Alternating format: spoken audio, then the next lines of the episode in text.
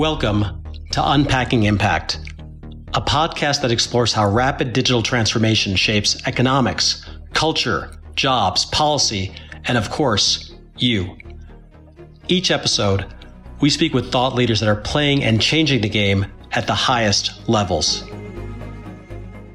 Today, I'm joined by Rye Barcott.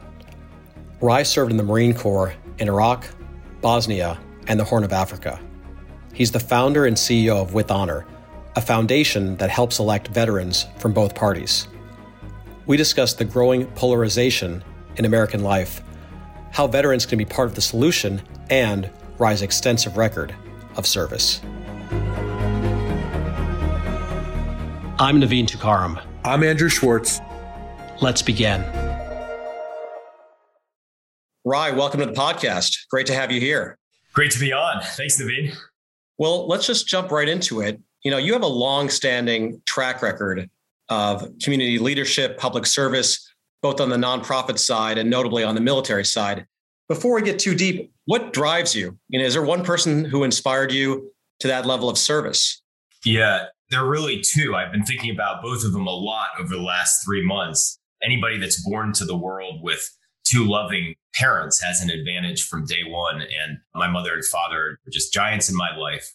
My father unfortunately passed away uh, a few months ago, which has really caused me a moment to reflect on on both him and his my mother's life. And just you know, in a nutshell, they're very different in their leadership, but they're similar in their values. My father served in the Marine Corps and then became a sociologist. And when I was writing his eulogy, I reflected on five life lessons from his life for others. He would have liked that. He always wanted folks to laugh and learn something when they engaged in material. One of his life lessons that I try and carry with me throughout life is to assert yourself in the service of others. And anybody that met my father would know that he was not shy to assert himself. They would not always know that it was in the service of others, but that really was the intent for my dad. My mother's personality, very different. She's both an anthropologist, a nurse, and she actually taught nurses for over 40 years. And she instilled in me a really deep appreciation for putting yourself into different cultures and listening. And listening is a skill and doing that in a right way that is respectful for others, where you can both learn and make each other better is really a beautiful thing. So those are the two great forces in my life and I carry them with me and think about them every day.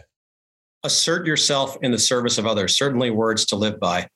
And you've certainly proven that. Condolences for your father's recent passing, of course. Thank you. And I know he was instrumental in your work in Africa in your nonprofit Carolina for Kibera. But I want to bring that for the end because it's such an inspirational story and talk about what you're doing right now, which is truly in the service of others and our democracy. Can you talk a little bit about With Honor? I'm not sure all our listeners are familiar. Absolutely. So, With Honor is a, a cross partisan organization. We're about five years old. I co founded it with two other veterans, and we're taking on what I believe is among the most pressing problems for our country and with a lot of global implications. And that's the polarization and dysfunction of our Congress. It's really the polarization of our culture. Congress is a reflection of our culture, and, and our leaders are a reflection of ourselves. We're addressing this by getting right to it, which is to help elect and support principled veterans who pledge to work across party lines, serve in a bipartisan caucus, the For Country Caucus that with Honor Action works alongside. There are 26 members in it. They're from all around the United States. We're 50 50 across party lines with the support that we provide to veterans that want to answer a call to serve again. A lot of folks will often ask, well, why veterans? What's the connection there? And you know, when you served in the military, you have risen your hand and said that you will give up to, if called, even including your life in the service of something that is larger than yourself. And that common bond is really important and it enables a trust and a culture to start to build with this group. So that's with honor. I lead it full time and we are thrilled to be doing a lot of work both in Congress with policies, but then also training and recruiting good principled Americans to run for office. Well, as we get into that, I just wanted to mention something in doing my research on you that someone said about you and with honor, which was a well known former Marine said, Rye Barcott is doing more to save American democracy than anyone he knows. So that's a pretty strong statement from this individual whose name I won't mention, but thank you for doing what you're doing. I want to dive deep. Well, thanks for sharing that, Naveed. And uh, by the way, not a surprise that he's a Marine. We like to pump each other up. That's a good system. Tell us who are some of your big backers. I think our, our audience would be interested in that, if you can share. Sure, sure. So, so with Honor as a grassroots organization, we have raised and deployed a little over forty million dollars over a, a four-year period of time. It's unfortunate that there's so much, frankly, money that is in politics. But the reality is that that's often what it takes to win elections. And many of the veterans that we support have absolutely zero ties to affluent networks and sort of the political class when they're seeking to serve again. So we we really work to help lower those barriers to, to entry by supporting these vets, often in material ways, both in their primaries and at times in the general elections. And our supporters range, you know, just great Americans across the board. They're Republicans, they're Democrats, they're independents. Many of them often feel like the common thread is that they don't have a home. You know, they feel like our politics doesn't speak for who they are. And that is, in fact, the largest growing political party in the United States are those that are unaffiliated. So that's really who is kind of the core of our supporters. And I know prior to starting with Honor, you did a lot of work trying to understand the nature of the polarization that is occurring in our country. Could you talk a little bit more about where that polarization is coming from and how bringing veterans together as members of Congress is going to help that? And also, you know, what can any of our audience members do to help solve this dynamic? Where does our polarization come from is such a massive kind of question that we're all wrestling with because at times it does feel like the divides are just so severe. We are increasingly in our own bubbles, though, where we do not have trusted relationships with people that think differently from us politically. And that's a factor of geography and the rural urban divides. It's also a factor of our social media and how we consume information. The way that we address the problem is we take that common thread of having served in uniform your country and we use that as the common ground to start establishing relationships. You have to have a relationship before you can get deals done for the good of the country across party lines. You just have to. You have to have some trust you know, you're not going to be able to work with somebody if you shoot at them on Twitter before you've ever even been in a room and shaken their hand.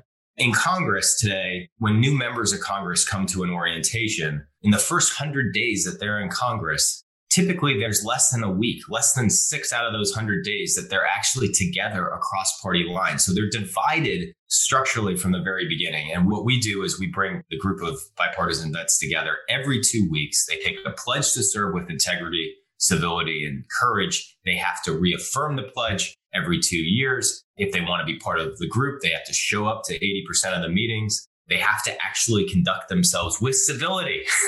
you know, yes, civility. It does matter. It is still possible today, but it is going against the trend and it's going against many of the incentives in our politics that frankly a lot of Americans are driving when they push the button and give a little bit of money because they feel a triggered action to whatever the latest culture war is. Fascinating. Well, the big question I guess is is it working? Is bringing veterans together, actually creating accomplishments on the legislative side over the last few years. It is working, and there's a lot of work to be done. Broadly speaking, when you just look at what happened over the last three years, there's no measure that we haven't become more polarized in. So the big picture is this problem's getting worse. Now we're building a nugget, we're building a seed. You know, my mother, the anthropologist, gave me the middle name Mead after the famous anthropologist Margaret Mead, whose quote is now emblazoned on businesses as well as nonprofits. And the quote is never doubt the power of a small group of committed individuals to change the world. It's the only thing that ever has. And so what we are doing is building a nucleus. Many of the vets are younger vets. They're going to be in our public life for a long period of time. And the trust that they develop now is really important. And we draw a lot of inspiration from the greatest generation. In Congress, veterans used to be 70% of Congress. Now they're a little under 20%. Many of those veterans acted statistically in a more bipartisan way. They were able to find common ground, and that's what we're doing. And so the productivity that's resulted from that is over 40 laws passed into action in the last three years. 40 laws, to give a sense, is significant. in an environment where it's difficult to get one law passed. Your member of Congress is in a good position if they've gotten at least one law passed in the last two years. But this group has gotten over 40 and they matter. They're in areas of really important places for our country. National security, the group has led on laws related to um, making America more competitive in AI and cyber, and frankly, adjusting our government and getting it ready in these fast moving areas. National service is a big priority of the organization, and we were thrilled that the first major expansion of AmeriCorps, which is voluntary national service in the United States, in over two decades, happened in part as a result of this group last year. That's an area, by the way, where you have widespread bipartisan support. You take polls of Republicans, Democrats, independents across the country. Do we need more service for, particularly for young Americans? It's like 90% yes. You don't get that on almost any other issue. So that's what we're doing as an organization. We look for the place where there's common ground. We look for the places that really matter. And then we focus and we get stuff done in those areas. And this is a long road to hoe. We're only one part of this. I believe there are no silver bullets. This is an issue that's an all hands on deck issue. But these efforts are working and we need more of them and we need more focused resources and talented people giving their best hours to it. Can you talk a bit more about why you believe voluntary national service is going to be so important going forward? I think in general, you need a culture in a country that believes in something and believes in something that's larger than themselves. America is an incredible nation. You should give back to it in a direct way. and that can be in military service, but it can also be in other forms of service. There's a really interesting statistic that if you vote within the first six years that you're eligible to vote, so when you're call it 18 to 24, if you vote within that period of time, you're more likely by an order of magnitude to vote throughout your entire life. You're more likely to stay engaged. And that's what service does for you. And any veteran can speak to this. You have worn the cloth of your country, and therefore you carry that with you throughout your life. It changes our values, it changes our culture. Again, it's not a silver bullet, but it's a really important area that has a lot of support. And let's face it, especially after COVID, a lot of our youth are in particular are really lost. They're floundering. They need a sense of purpose. And this is an area that really has a strong sense of purpose and frankly is extremely cost effective. It does not cost the government money for an AmeriCorps volunteer. The government actually earns money by the services that they deliver over the course of their tenure as a contributor. That sounds like a no brainer, like a win win win. Yes, it is a no brainer, but just because it's a no brainer in Congress does not mean that it will happen. So, so we're going to work it. I guess that's why we're having the whole conversation. And uh, I'm also want to ask you about what you guys did on AI and cyber, because that's a topic that we cover a lot on this podcast. So I would recommend for anybody that's not aware to take a look at the executive summary of a very important body of work. It's called the National Security Commission on Artificial Intelligence. It was led by Eric Schmidt and Bob Work, along with a dozen plus other commissioners from across the country. This was congressionally chartered. It occurred over the last three years. The findings of it are summed up in the executive summary. And essentially, what it looks at is where our competitiveness is in these emerging technological areas, especially AI, vis a vis China and some of the other emerging competitors. The United States is a bastion of innovation, but complacency kills. You can't rest on your victories. And our competitors have made dramatic steps forward. Meanwhile, our polarization has really hindered progress. The lead slide in the commission's report, the first slide of the report, Eric Schmidt says something to the effect of our political polarization is viewed by China as its greatest strategic asset the stakes are very high here. And so what the commission did was it, it established 50 plus recommendations for Congress and for the executive branch.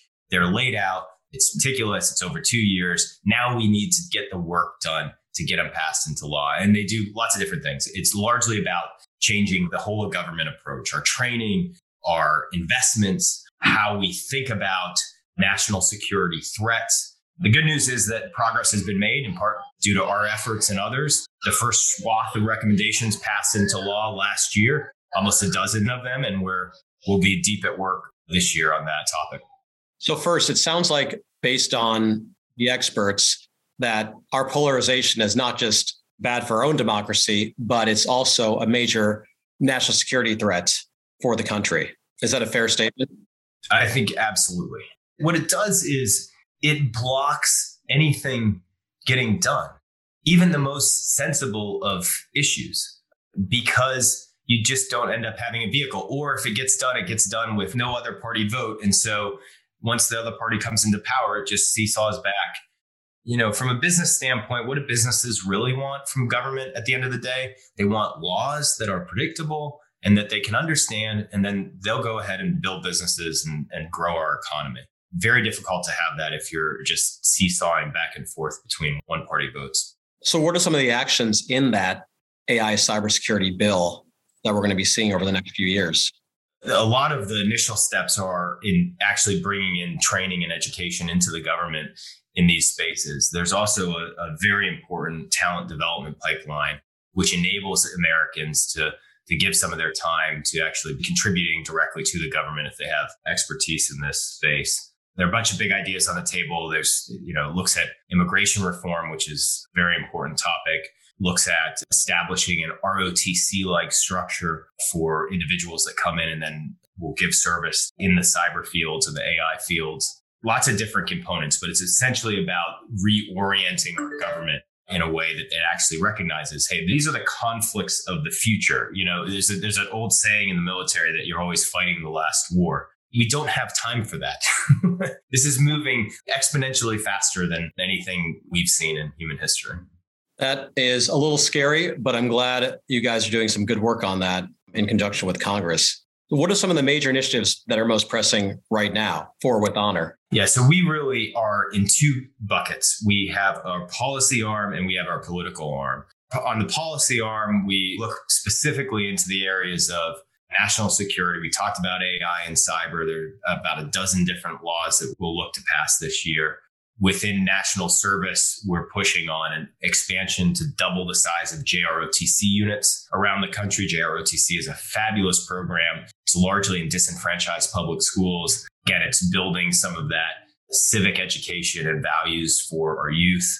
And then we're, we're doing a lot on veterans and military families. I was very pleased that a mental health bill recently passed that Representatives Moulton and Miller Meeks led called the Brandon Act we're looking heavily into burn pits issue this year. There's a bottomless number of initiatives that need to get done. These are ones that have bipartisan support and can get accomplished this year. The second part of the organization is really on the political side. And we are seeing just a host of very qualified high caliber veteran candidates that are raising their hand to run for office across the US. We'll talk to any veteran. We focus exclusively in House seats for the primary amount of our, our support, but we talk and we help counsel any veteran that's looking to run across the country. There are 26 members of the For Country Caucus, this bipartisan caucus in the House. We're looking to grow that over time to over 40. And so very busy on the sort of recruiting and training side of the organization.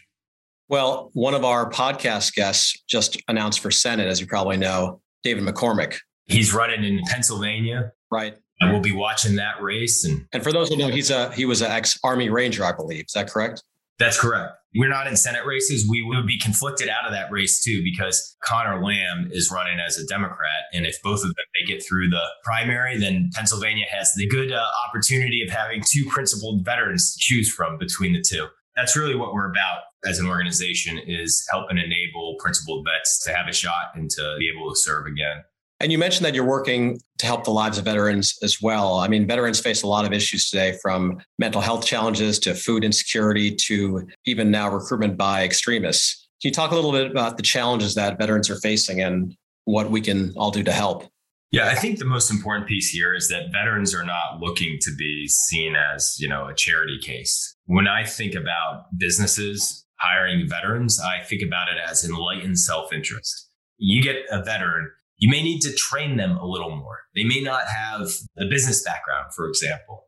But once you invest in that training, you're going to invest in extraordinary, loyal, committed individual who's worked on diverse teams and faced hard problems, sometimes the hardest of problems. So I think that's really the starting point. Veterans, like most Americans, are looking for purpose. They're looking for ways to contribute and they're looking to do that based on their own merits. We look at a lot of different opportunities related to not only veteran employment, but also spouses. You know, just think about the lifestyle of having to move every three years with your family into a new state or into a different country. Oftentimes, the employment laws are such that it's prohibitive to find work as you're making those moves. So we look at reducing those barriers. There's a big emphasis on mental health. This is not just a veteran issue. And I think veterans have been done a disservice by the narrative around PTSD. Most Americans think that most veterans suffer from PTSD. That's not the case. It's a significant number, but it is a minority.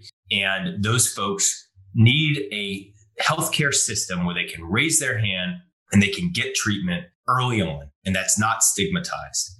And it has been stigmatized. And so I mentioned the Brandon Act earlier. What that does is it reduces the barriers to entry for you to be able to say, hey, I have a problem. Let me get that treatment. Think about your head just like you think about your body. Work the preventative maintenance, right? Get the counseling on early before it becomes a bigger problem. So, those are a few of the areas. I'm really pleased that the caucus championed the establishment of a global war on terrorism memorial on the National Mall. The National Mall has been closed to new memorials. This might not sound like a big deal for some people when they hear about it, but it's actually very significant, especially given the withdrawal in Afghanistan and how that all occurred and just the last 20 years of those conflicts. There are a lot of vets that are really hurting from that. And it would be a shame if we have to wait until veterans of Iraq and Afghanistan are 80 years old before they can have a space where they and their families can go and pay respects to those that made the ultimate sacrifice and reflect on that and have a sacred space for that type of reflection. That's what ended up happening in the World War II memorial, which is that amazing memorial. At any rate, that got done this last year. We leaned in heavily with it, and we ought to be able to see uh, construction start in the next few years. Well, that's fantastic. That's so, so important because, um, especially in our culture today, memories seem to be getting shorter and shorter. That's right. Yeah, that's exactly right. And like everything we do, it was bipartisan. The two champions of that, it was initiated by uh, Representative Mike Gallagher, Republican out of Wisconsin, and Seth Moulton, Democrat out of Massachusetts. Seth then passed it over to Representative Jason Crow in Colorado, and Mike Gallagher were able to get this done with the support of the For Country Caucus. So you look for who are going to be two champions, Republican, Democrat, get together and then drive something into law and get it get it done. That's really amazing, Rye. You've certainly contributed a lot to our country, both on the military side and your work today. I imagine that a lot of our audience doesn't know your work in Africa from when you were just a college student. Can you talk a bit about how you ended up in Kenya as a, I think, 19 or 20 year old? Yeah, thanks for asking. I, this was a very formative experience for me. I like to think about my best education was in the Marine Corps. It was complemented by this experience co founding an NGO in the informal settlement called Kibera in Nairobi, Kenya. My path there was I was in, in college in an ROTC program. It was before September 11th. And most of the conflicts that the US military was engaged in were related to peacekeeping missions and ethnic conflict. I knew I was going into the Marine Corps. That was really my first calling. It was the way that I thought that I would primarily make a difference with my life. And so I wanted to understand what those conflicts would be like. And I took some anthropology classes, and one of my professors had some ties to Kenya and said, Listen, you're asking a bunch of questions, and it's important to read books, but you also need to talk to people and get it on the ground perspective. And that individual, woman named Jennifer Kaufman, introduced me to this informal settlement, which is about the size of Central Park, has hundreds of thousands of people living in it is not uncommon in the world. About a sixth of the world's population lives in just grinding urban poverty in informal settlements, what the residents refer to as slums. And this particular slum has a history of ethnic strife. And so I took some Swahili classes and then went over to basically understand why this conflict was happening and have a bit of an experience as a 19 year old. I was not planning to start an organization or co found an organization. But while I was there, I met these were just remarkable people, including a neighbor of mine who became one of my co-founders. And we built this organization, you know, over a 20 year period of time together. That neighbor, Tabitha Festo, was a nurse. And the short story is she took a small grant from me for $26, just $26. She wanted to sell vegetables and start a small business. She had lost her job. I was about to leave. I gave her the $26, didn't think I'd see her again. She took that money, invested in a small vegetable selling business, accumulated some savings, and then decided to pursue her dream, which was to establish a small medical clinic, which she did. And so I came back the next summer. We were planning to set up a sports program that would be interethnic and help prevent violence by investing in young, talented leaders, give them an opportunity to play soccer together. I had another co founder from the community who was teamed up with us and led it. And within the first week, we bumped into Tabitha, and Tabitha had taken that $26 and started this small medical clinic out of her 10 by 10 foot shack. Over time, it didn't happen overnight, but over time, working together, we grew the healthcare program and the sports program. And the healthcare program now treats over 30,000 patients a year. It has the only maternity center in the community and has been very involved with studying infectious diseases with the CDC and its Kenyan counterpart. It identified one of the first uh, cases of COVID in the continent. And so it's giving back to the community and also creating knowledge that other communities like it can benefit from. The reason why it worked was because I wasn't calling the shots. We were using what was called participatory development, and it was all locally led by Tabitha, by my other co-founder Salim, and at first, and then by this just remarkably talented group of individuals who are hungry to make a difference, but also many of them caught in the traps of absolute abject poverty. Well, that's amazing. Under thirty dollars 20 years ago, with a lot of hard work and dedication, turns into 30,000 patients per year in a very large slum. That's an incredible track record. It's awesome to be a part of it. I mean, you know, you just, again, like my father would say, you know, assert yourself in the service of others and you're going to benefit through service as well. You'll focus less on your problems and more on what can get done and the impact that you can make together. So that's Carolina for Kibera, CFK Africa now. We, we just rebranded up for our 20th anniversary and we're now in six different informal settlements, an amazing team on the ground. I'm involved as a volunteer still on the board. So if someone wants to learn more, it's cfkafrica. cfkafrica.org. Check it out. We have student volunteers every summer and uh, doing a lot of work in public health and youth leadership development. And if folks want to learn more about With Honor, it's withhonor.org, I believe, right? Yep, that's great. Well, Rye, I'm guessing you're an optimist given all your work around the world. What gives you hope for the future? Yeah, just on that note, one of my uh, favorite sayings of all time was by the now late Colin Powell he had this saying that perpetual optimism is a force multiplier.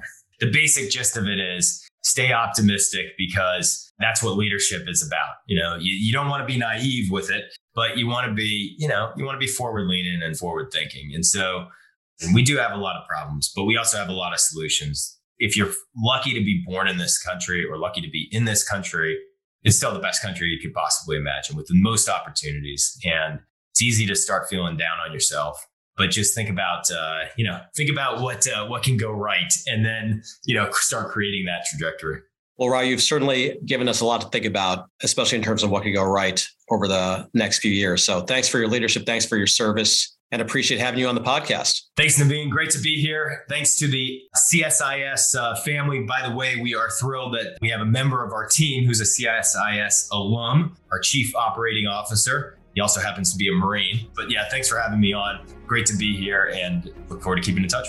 Thanks, Rye.